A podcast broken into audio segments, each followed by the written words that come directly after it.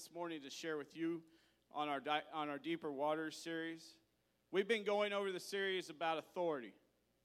And authority can be hard sometimes because well, we've all been through things. We've all seen how authority can be abusive or how authority can be hard to deal with.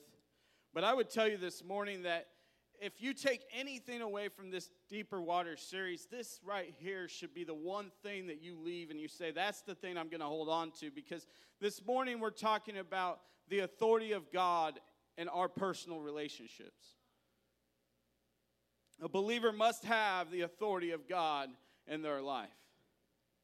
We can, what happens oftentimes when we don't have that authority is we get off balance because all the other authorities will actually be less authoritative in our life when we do not have God as an authority figure. What will happen is things that go against your freedoms or your self proclaimed rights will cause you to rebel.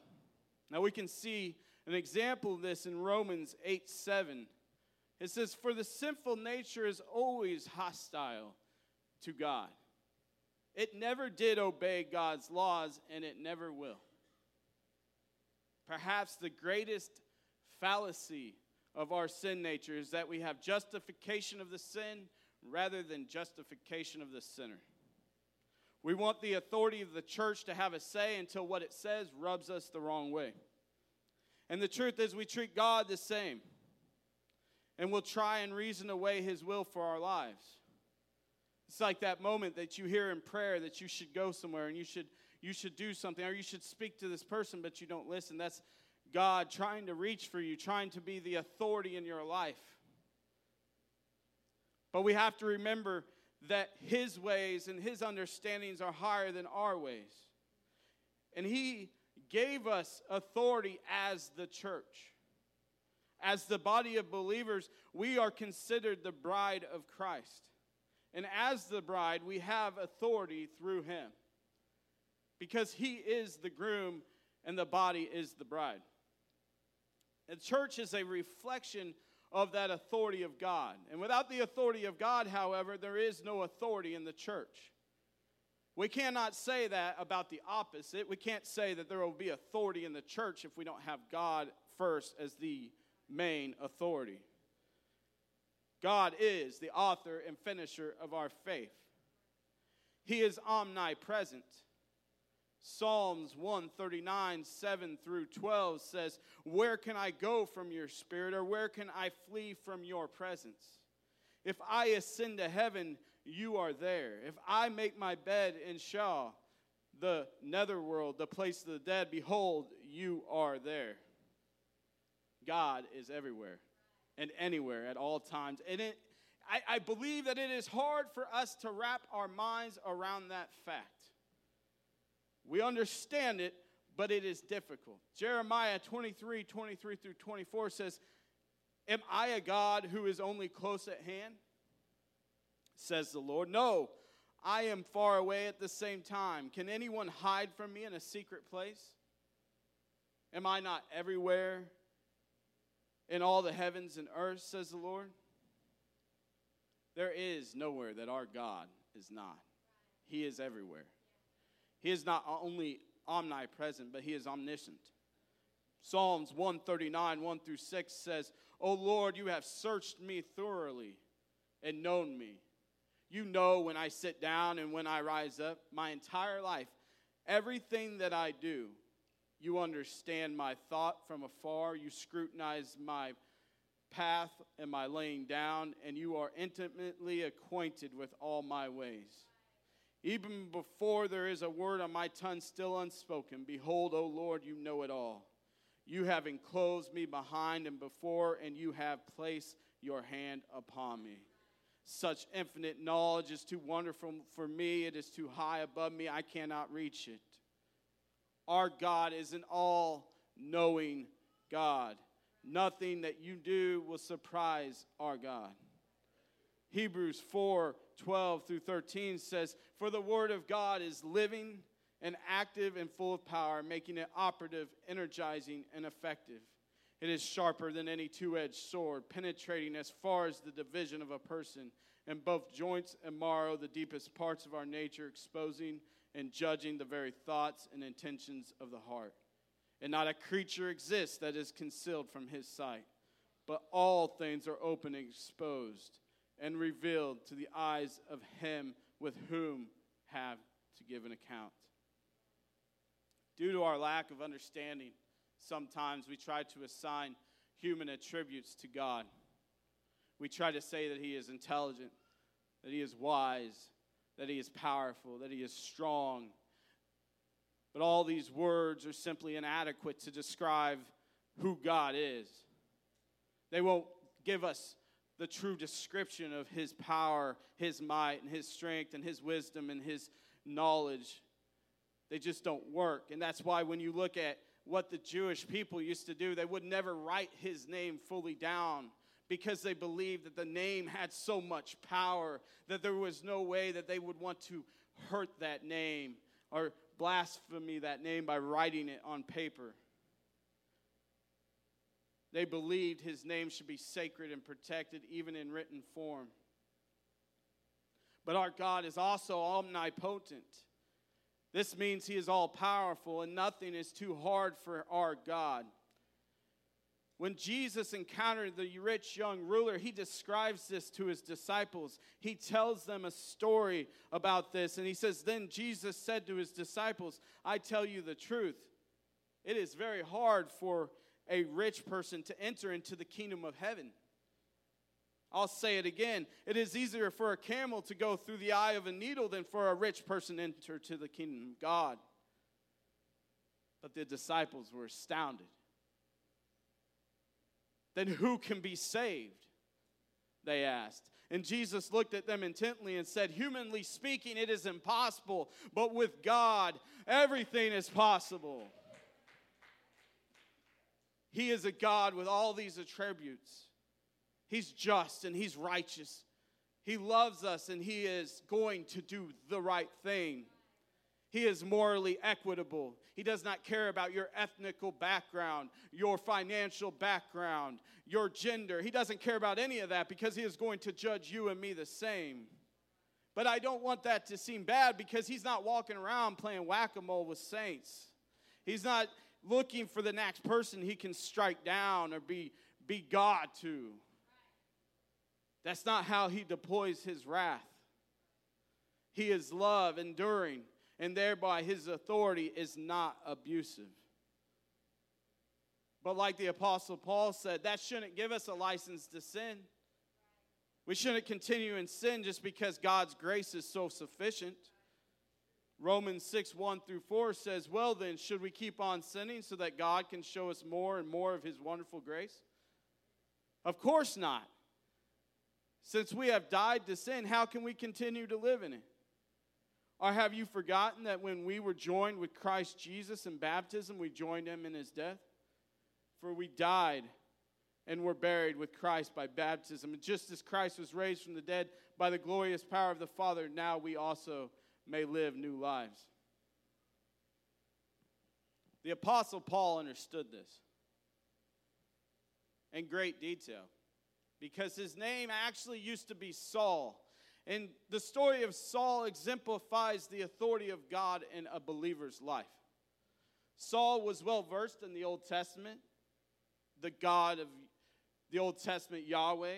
He knew that God was omnipotent, omniscient, omnipresent, but what had escaped Saul was God's forgiveness and his mercy.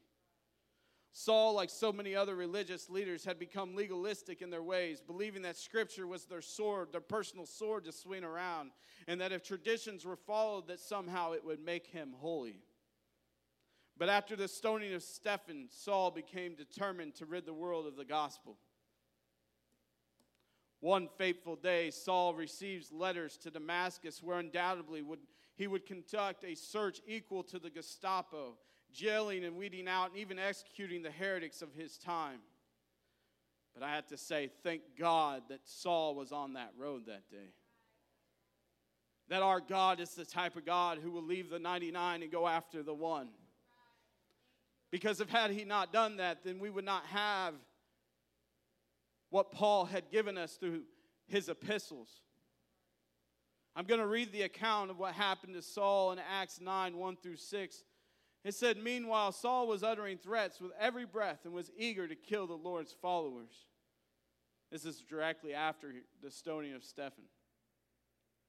I believe that when uh, Stephen was stoned and Paul was standing in attendance, Paul said, suddenly saw something in Stephen's eyes when he said, Lay this charge not upon them.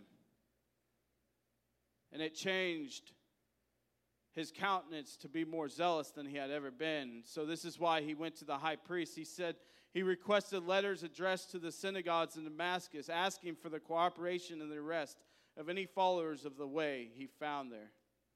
See, he wanted to bring them, both men and women, back to Jerusalem in chains. As he was approaching Damascus on this mission, a light from heaven suddenly shone down around him, and he fell to the ground and heard a voice saying to him, Saul, Saul, why are you persecuting me? And Saul's response was, Who are you, Lord? I am Jesus, the one you are persecuting. Now get up and go into the city, and you will be told what you must do. I don't want to miss the fact that Paul listened to that voice because it was the obedience of Paul to go back into that city. He had been blinded by the light, his eyes were blind. He had to have help to get back into that city. But it was here in Scripture that the, we, we see the action of obedience to God by this man named Saul. And this is where all new believers start. Maybe you don't have a blinding light that blinds you, but there is something in God that you begin to see and begins to change your heart. But it is only through obedience that true change can happen. Begin to allow His authority to work in your life, and you will see change after change. You see, Saul was later baptized in Jesus' name, and the scales that were on his eyes fell away. And no, this, this was a physical miracle that happened to him. I would say it was also a spiritual miracle as well. Because as those scales dropped from his eyes spiritually, those things that had been taught to him, ingrained in him, began to fall away. And by obedience and through submission to the one and true living God, Saul began to see and have the revelation of who Jesus truly was. I want to say this this morning when you allow the voice of God to be your authority, this is what happens. Your scales begin to fall away, and what the world says about you, what the world has said about you when you came into this church, begins to fall away in Jesus' name. All those doubts and all those fears begin to become yesterday's memories because it is in Jesus' name that those scales can fall off and Saul's life was changed in a moment. We can say, well, he was just on that road and he was going to kill all those people. But I don't want to rest there. I don't want to just say that's all that happened because there was a believer who received a word from God and had to be obedient to that word. Because God told him to go talk to Saul, to go be a witness to Saul.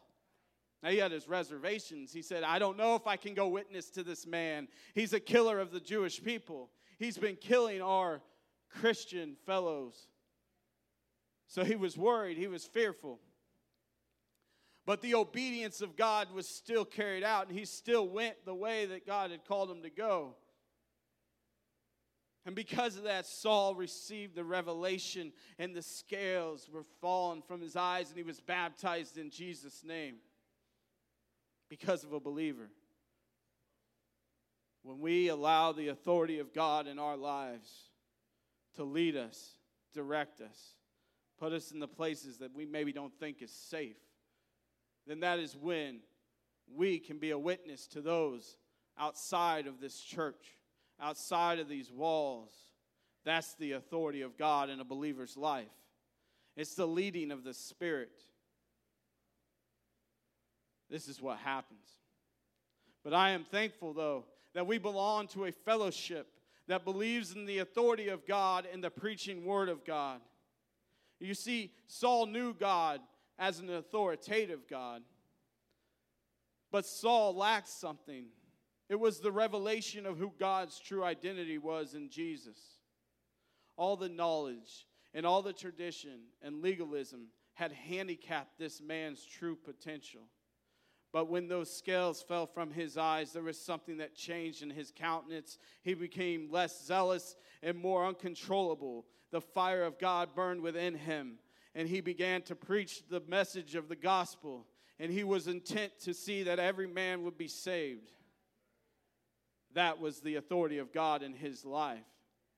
When we submit instead of rebel, when we give instead of take, when we worship instead of check out, when there is true repentance in the heart, things change.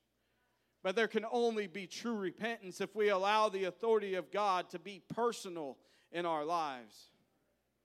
It is one thing to say He is the authority on Sunday mornings and on Wednesday nights sometimes. But it is another when we are led by His Spirit and that we give Him the true and full authority in our life. We have to ask ourselves is He Lord of all or not at all? I close with this. The true authority of God is absolute. He does not want his people to perish.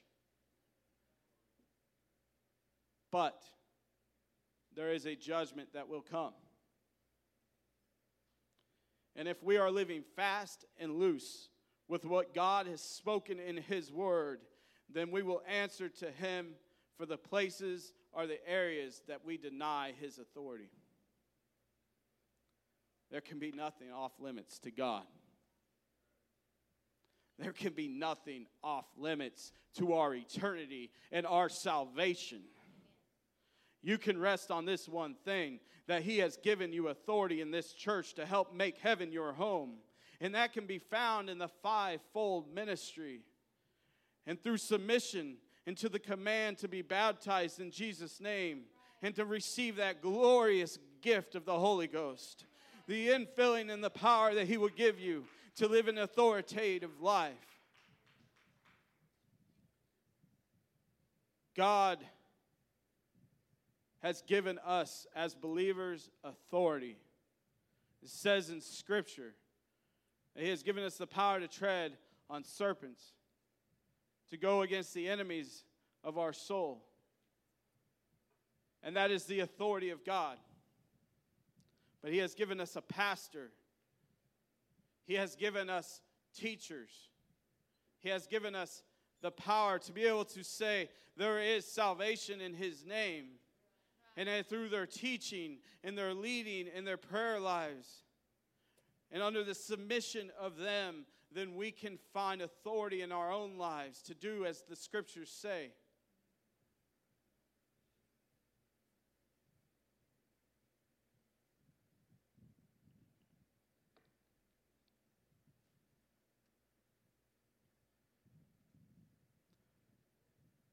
Paul was instrumental in the New Testament church. But when we read the book of Acts, it doesn't end. We are the church that follows the book of Acts. And without the authority of God, we do not fully walk in a book of Acts church.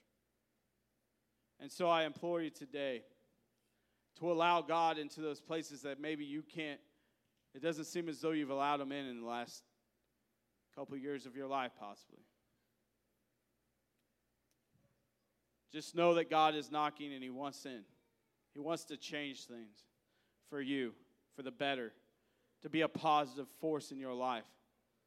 Those addictions that you've held on to, and those troubles that you seem to keep running into, and those financial struggles, it's through authority that if you are allowing God to be the authoritative state in your life, those things can become a distant memory. If you'll stand as we begin to worship, thank you this morning.